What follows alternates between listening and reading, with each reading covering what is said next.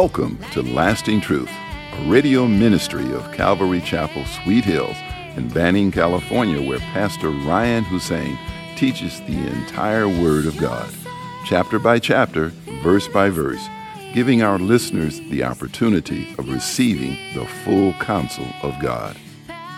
In today's program, we are studying the book of Second Corinthians, chapter 2. Here's Pastor Ryan.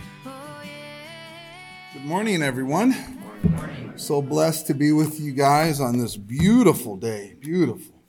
Some think it's too cold, but I think it's just fine. Yeah. Amen.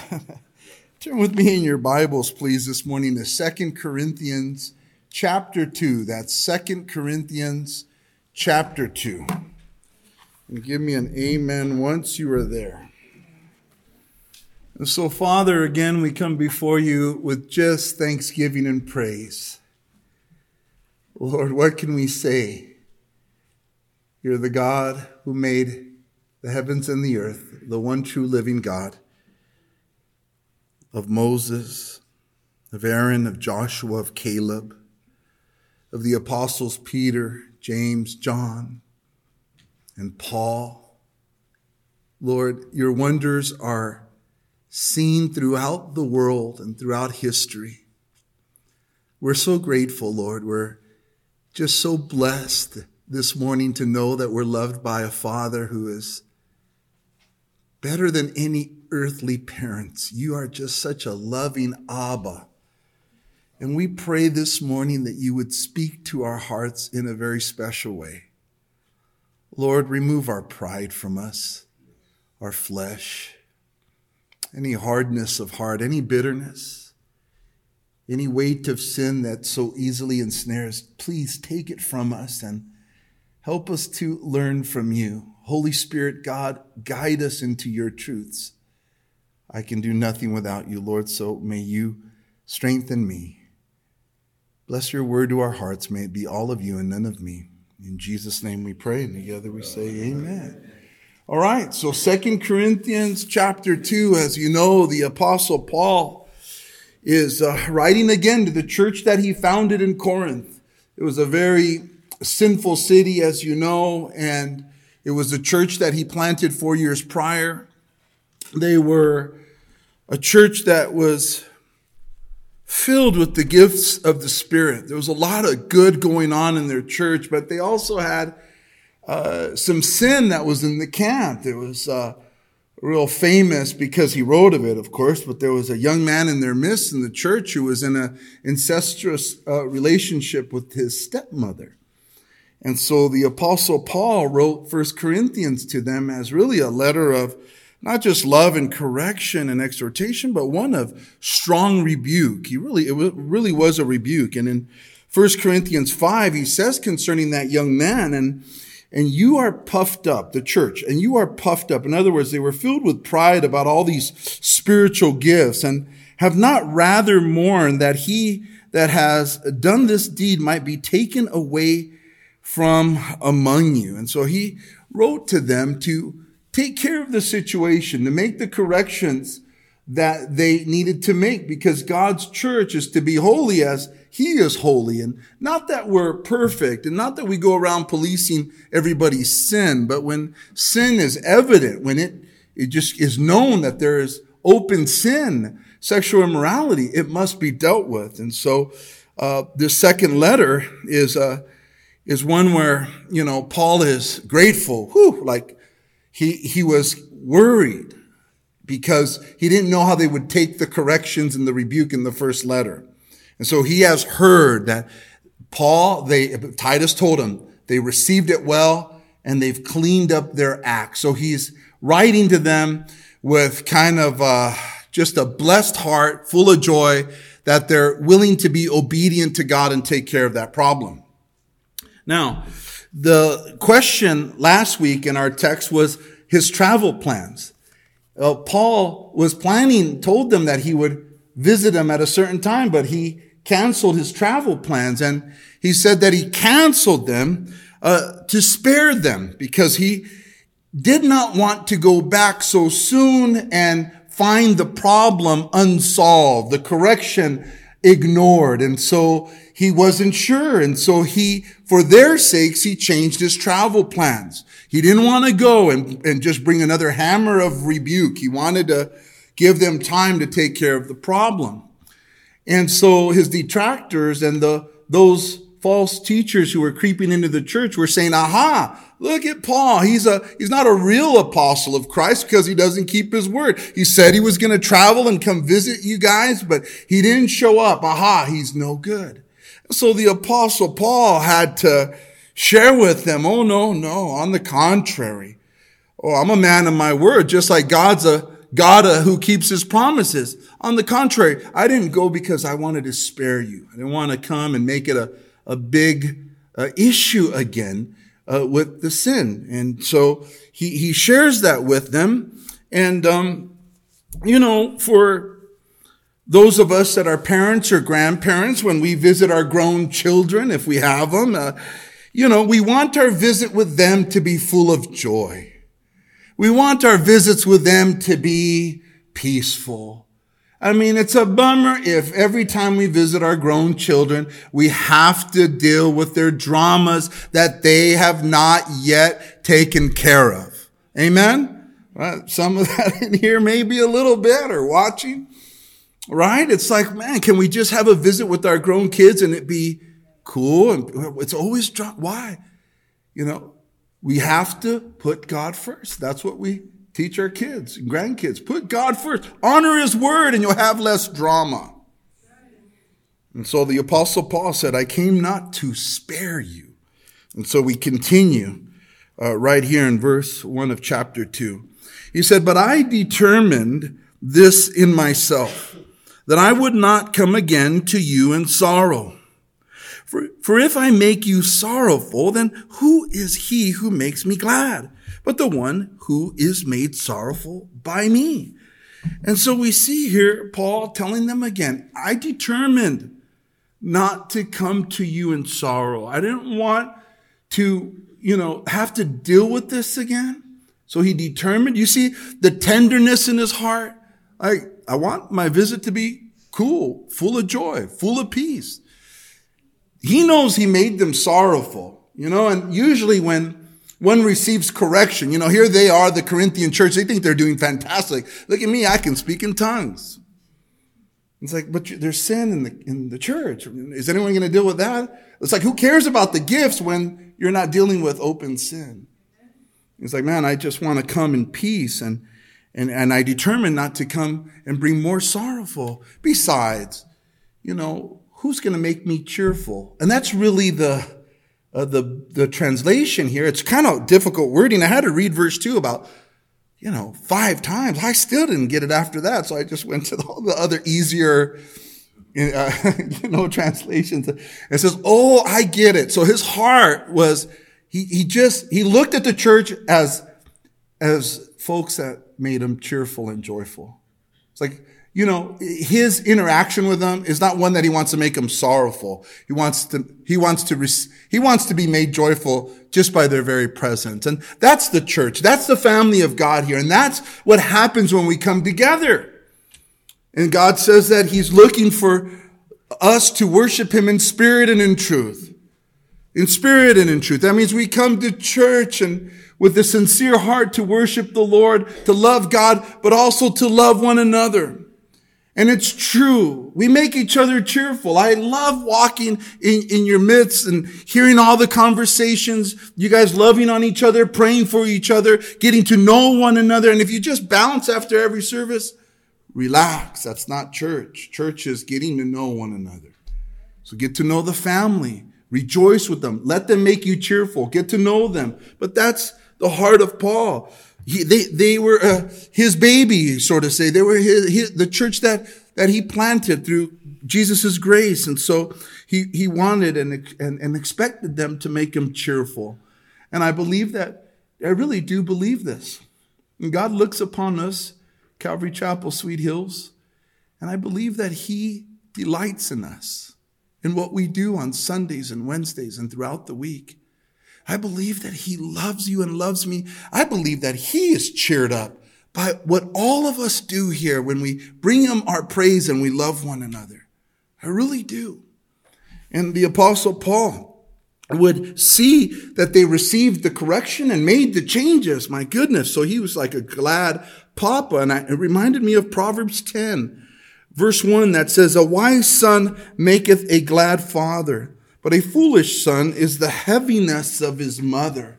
And so I believe the Corinthian church made Paul the apostle so glad, so cheerful, because why? Because they made the corrections. Just like a mom and a pop or grandparents, we, we've given instruction and correction to our children and grandchildren, and when they take it and make the changes, aren't we blessed by them? Aren't we just excited? And so that's what Paul is saying. He determined not to bring sorrow, but to just enjoy the fact that they have made these changes. And so uh, in verse three, we continue, and I wrote this very thing to you, lest when I came, I should have sorrow over those from whom I ought to have joy having confidence in you all, that my joy is the joy of you all. See how he loved them? For out of much affliction and anguish of heart I wrote to you with many tears, not that you should be grieved, but that you might know the love which I have so abundantly for you. And so here, again, like a loving father, a loving apostle, he, he just continues to reiterate how much he, he loves them, how they are his joy. But also he says that in the writing of First Corinthians, and it was a hard letter of rebuke. He said, I did it out of love. I did it in great anguish of heart and in many tears. He, it wasn't something that he like took pleasure in, right? And it's like, what father or what mother or what grandparent has pleasure in the, in the firm rebuke of a child. Like it's, it's something that needs to be done, but there's no real joy in it because our hearts are broken that they have done something not good. Is that right? Who would, who would like to, uh, you know, enjoy the chastening of their sons and daughters? Like who, who gets a, a joy out of that? It's not really. And I, and I don't believe that God, when he chastens us, you know, is, is like having a party over it. I, I, believe his heart is broken when he has to correct us because of our, uh, you know, sins or whatever that, that he needs to correct. He does it because he loves us, uh, but, it, but there's no joy here. And that's what the, the apostle Paul is letting them know that out of much affliction and anguish of heart, I wrote to you with many tears. And so, uh, he wanted them to know his abundant love for them. I, in other words, he, he is saying, I do this because I love you. Because I love you, I tell you the truth, right? And, and, uh, again, it brings me back to those parental proverbs. Proverbs 13, 24. It says, he who spares his rod hates his son, but he who loves him disciplines him promptly. Or Proverbs 19, verse 18, chasten your son while there is hope and do not set your heart on his destruction. While there is still hope, God would say, you know, I'm going to give you the hard truth. I'm going to give you the, the, the tough love because I love you because it's the truth that'll set you free. I cannot have you going on in sin, unrepentant sin. And so though, though Paul wrote it, he didn't write it as one who was thrilled over it. He was one that was writing it as a loving father, broken, um, over them. And I think that uh, we need to keep that in mind for sure uh, these days. We are the salt and we are the light. And we need to know as parents, as grandparents, or as uncles and aunts, or just as adults in general, we're the salt and the light on behalf of the Lord. We are his ambassadors. If you see something that is clearly scripturally wrong, that you know can hurt your friend or your loved ones, we must say something for the love of Christ. We must, we must say something for the love of them. Blessed are the wounds of a friend, but the kisses of an enemy are deceitful.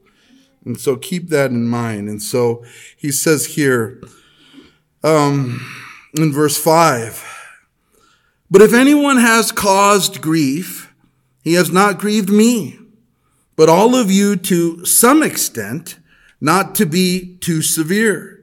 This punishment, which was inflicted by the majority, is sufficient for such a man. So that on the contrary, you ought rather to forgive and comfort him, lest perhaps such a one be swallowed up with too much sorrow. Therefore, I urge you to reaffirm your love to him. For to this end, I also wrote that I might put you to the test whether you are obedient in all things. And so here he uses the word punishment and he says that the punishment that was uh, inflicted by the majority, the majority, he means the church. Uh, the word punishment is epitimia in Greek, which means to judge or to censure. And so the punishment that was given out to this person, he says, was sufficient. And he's saying it was sufficient because clearly there was repentance. Amen? Now, it doesn't say that the person he's referring to is the young man who was in an incestuous relationship with the stepmother. It doesn't mention him at all. Tradition, most scholars, as far back as you can go, some say it was, he's clearly speaking of this person, or it may have been someone else. But what the context of the word, what it's saying to us is that, that there was someone who had some sin, that needed to be corrected and they corrected it. And he's saying the punishment was sufficient. And why was it sufficient? Because there was repentance. And so Paul had a real worry now, now that they, they gave the correction, that he had a real worry that the pendulum would swing to the other end and they would be too harsh, that even though he was broken or she was broken and was full of repentance and, and bore fruits of repentance that they would not receive him back into the church. And so Paul has a real concern for that. And, and so does our Lord. There's, there's both, both sides to, to the pendulum. There's, you know, when there's sin, it must be dealt with. We talked about that. When there's sin, it must be dealt with. Can't be swept under the rug. But when it's dealt with, there must be forgiveness. In Colossians chapter 3, verse 12 and 13, it says, Therefore, as the elect of God, holy and beloved, put on tender mercies, kindness, humility, meekness, long suffering, bearing with one another, and forgiving one another. If anyone has a complaint against another, even as Christ forgave you, you also must do. Right? As Christ has, forgave, has forgiven us, so we must also forgive those who have a complaint against us. Turn with me to Matthew 18 and we'll see what the Lord says. Very famously, our Lord teaches us the same principle. In Matthew 18, verse 15 through 17. If you don't have your Bibles this morning, I hope you're a little uncomfortable. And if you need one, just look in the little pockets of the pews and you'll find one there.